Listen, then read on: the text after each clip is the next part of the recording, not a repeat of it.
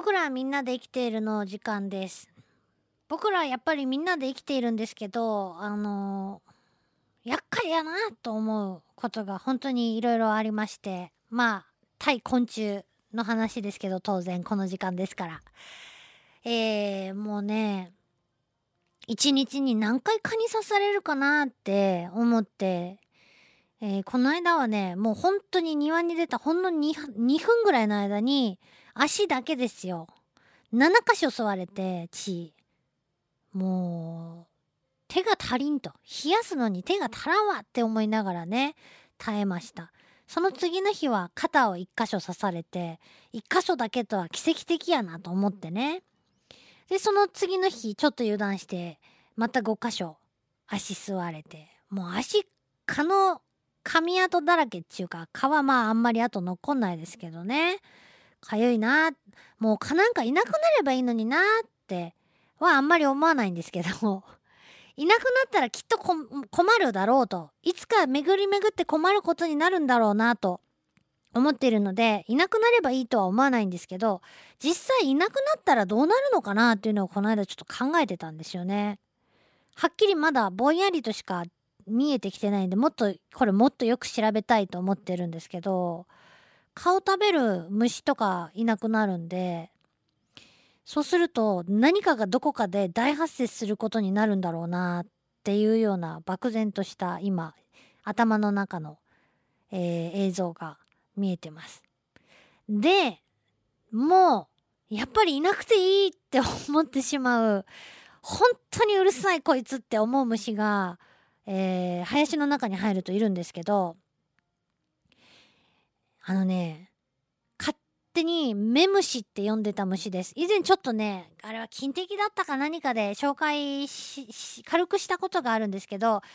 えー、メムシなんでメムシっていうかっていうと目に向かって飛んでくるちっちゃいやつなんですよ。まあ、症状梅みたいな小さな黒っぽいやつではっきりとこう何て言うかなもう目の前本当に目の前に飛んでくるから近すぎて焦点合わないしただなんかハエっぽいちっちゃいやつだっていうのはわかるんですけどその姿をはっきりと見たことはないんです未だに。で目に向かって飛んでくるのでメムシっていう名前を付けてたんですが調べたらえー、それやっぱなってやっぱそんな名前やったなと思ったんですけどもメマトイという名前の虫がいるんですね目にまとわりつくっていうことでもう本当だからまとわりつかれた人がもうこの人目にまとわりつくわと思って目まといって名前をつけたにちげえねんですけどもこの目まといやっぱりねなんかぼんやり見える感じ雰囲気的に症状梅みたいだと言いましたけどやっぱりね症状梅の仲間なんですね。症状梅科の、えー、目まとい。これね林の中に一歩入るとえー、ちょっと薄暗い感じのとこに一歩入ると待ってましたとばかりに飛んでくるんですよ。で、えー、ずっとそのままついてきやがってですね林を抜けてもしばらくついてくることがあります。でも林の前でうろうろしてたら中から飛んできてんのかなと思うことあるけど、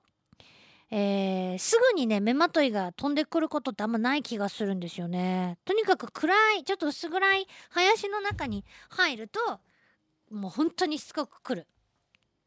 で、えー、このねメマトイの幼虫はあの樹液を飲んで育ってるそうなんですね。症状梅の幼虫はお酒とかアルコールとかね、えー、好きですよ。だから症状梅っていう名前がついたっていう話を前にしましたけど、えっ、ー、と発酵した果実とかねえ、家でブワーって大発生する時はだいたいこの季節にお酒のビールのカンカンとかジュースのカンカンとかを中を洗わずにカンカン入れとかに入れとくとうわって湧いたりします。もうその液体で育てるから幼虫がね面白いなと思うけど。それで、えー、メマトイの幼虫はそうやって樹液で育ってぴょんぴょんぴょんぴょん飛び跳ねる力があるそうです。へえ飛び跳ねるってちょっと多分症状梅の幼虫なんで宇治宇治っぽい感じだと思うんですけど飛び跳ねる習性があるそうです。なんかあのナウシカの中で、えー、アスベルが森で襲われた時に復快で襲われた時にピョーンって飛んでくるねウジみたいなやついましたけどあんな感じかなと思ってね。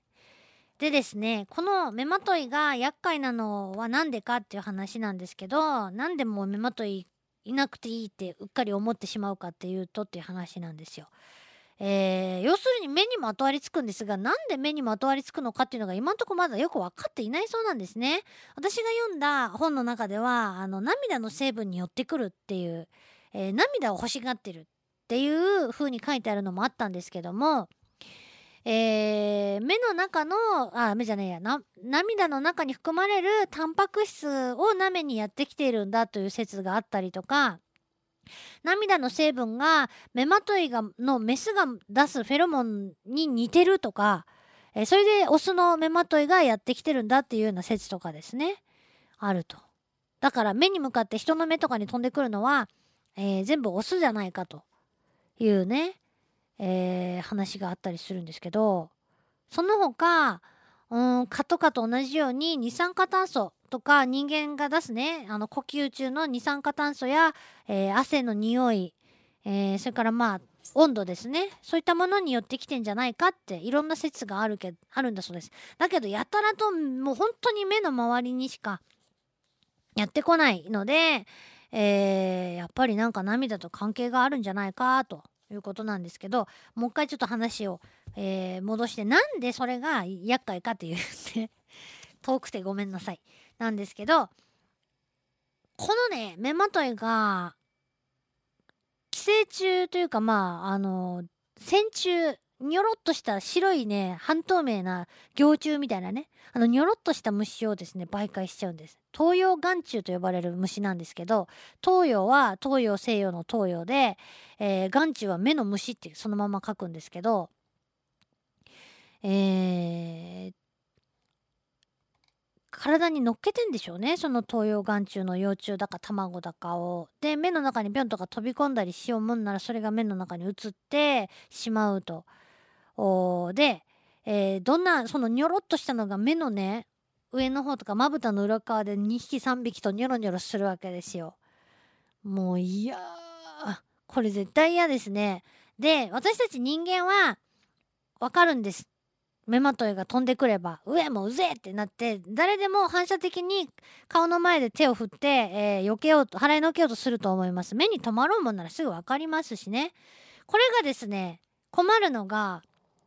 人間が連れてるワンちゃんとかなんですよ。まあほとんどそうやって山の方とかに一緒に行くのは猫ちゃんよりもワンちゃんの方が圧倒的に多いと思うんですけど犬の目の中とかでこの、え目まといが媒介する東洋眼虫が育つことがあると。えー、なんかおかしいなと思ってまぶたをめくってみたらそこにニョロっとした虫がいたりしたらちょっとねうわーってなっちゃうと思うんですけどで、えー、この目まといをいかにして避けるかということなんですがあの発火が効くっていうことがねいろいろなところで書かれています。で発火のスプレーとかがあのー、アウトドア専門店グッズ専門店とかにも売られてたりするそうです。で発火とかハーブ系のものっていうのは、えー、昆虫が嫌う成分を含んでるものが多くてえー、結構ね、あのー、重宝されてるみたい、あのー、ケミカルじゃなくてね、使えるっていうのが受けてるみたいなんですけども、あの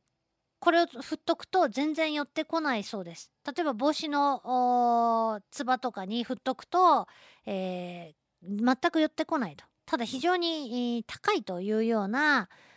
え、欠点というか、まあ、デメリットもあるということなんですね。それからあの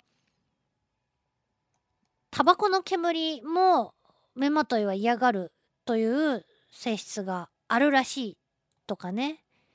えー、こういうことがあるそうです。その他にはやっぱりあの虫除けスプレーとかあ虫除けシール先週ねちょっと金滴の中でも出てきましたけどそういったものも、えー、効果があるだろうという程度ではあるとかうんあんまり効果がない気がするっていうものまでやっぱいろいろあるみたいですけどもね一番効くのはどうも発火のようだということでしたですからあのー、これ自分で作れたりするとねいいでしょうしえーアロマ系の専門店でオイルとかいろいろ買ってきて作ると安く作れるんじゃないのかなと思うんですけど。ということで、えーこれからほら山に行ったり川べりで遊んだりする時っていうのは、まあ、どうしてもですねそういう林とかそばにあったりすると思うのでね目の周りブンブン飛んできてたりとかワンちゃんのも周りに小さい虫がね黒っぽい小さい症状梅みたいなのがブンブン顔の周り飛んでたらただのハエだと思わないでちゃんと払ってあげていただきたいなと。でまあそうやってその後ちょっとね、えーなんか目をかゆがるなとか目やにがすごい出るなとかね、えーこれね目まといが目の中に入って、えー東洋眼中がもしか万が一移った場合、えーこれですね。あのー3週間から5週間ぐらいで幼虫が成虫になって目の中で動き回るようになるということなので、えー特に九州に多いそうです。なぜか。目まとい。うん、なのでこの虫をですね動物病院などで摘出してもらって人間の場合はもちろん眼科ですね行って、えーどいてもらいましょう。うん、だいたいその虫の大きさがですね、えーメスの方がやっぱり大きくて1.6センチぐらい。えー、でかいなこんなの目によったら。うん、あるそうですからね気をつけてください。さあちょっと長くなりました今日はですねでもいなくなると絶対何かがどこかで困るんだろうな。って思うけど厄介だなと思う。目まといの話でした。Love FM Podcast. Love FM のホームページではポッドキャストを配信中。あの時聞き逃したあのコーナー。気になる DJ たちの裏話。ここだけのスペシャルプログラムなどなど続々更新中です。現在配信中のタイトルはこちら。Words around the world. 僕らはみんなで生きてる Busan Hotline. ミュージックプライマリー4ポッドキャスト君が世界を変えていく。ハピネスコントローラー浦田健士ロール。スマートフォンやオーディオプレイヤーを使えばいつでもどこでもラブ f m が楽しめます。私もピクニックの時にはいつも聞いてるんですよ。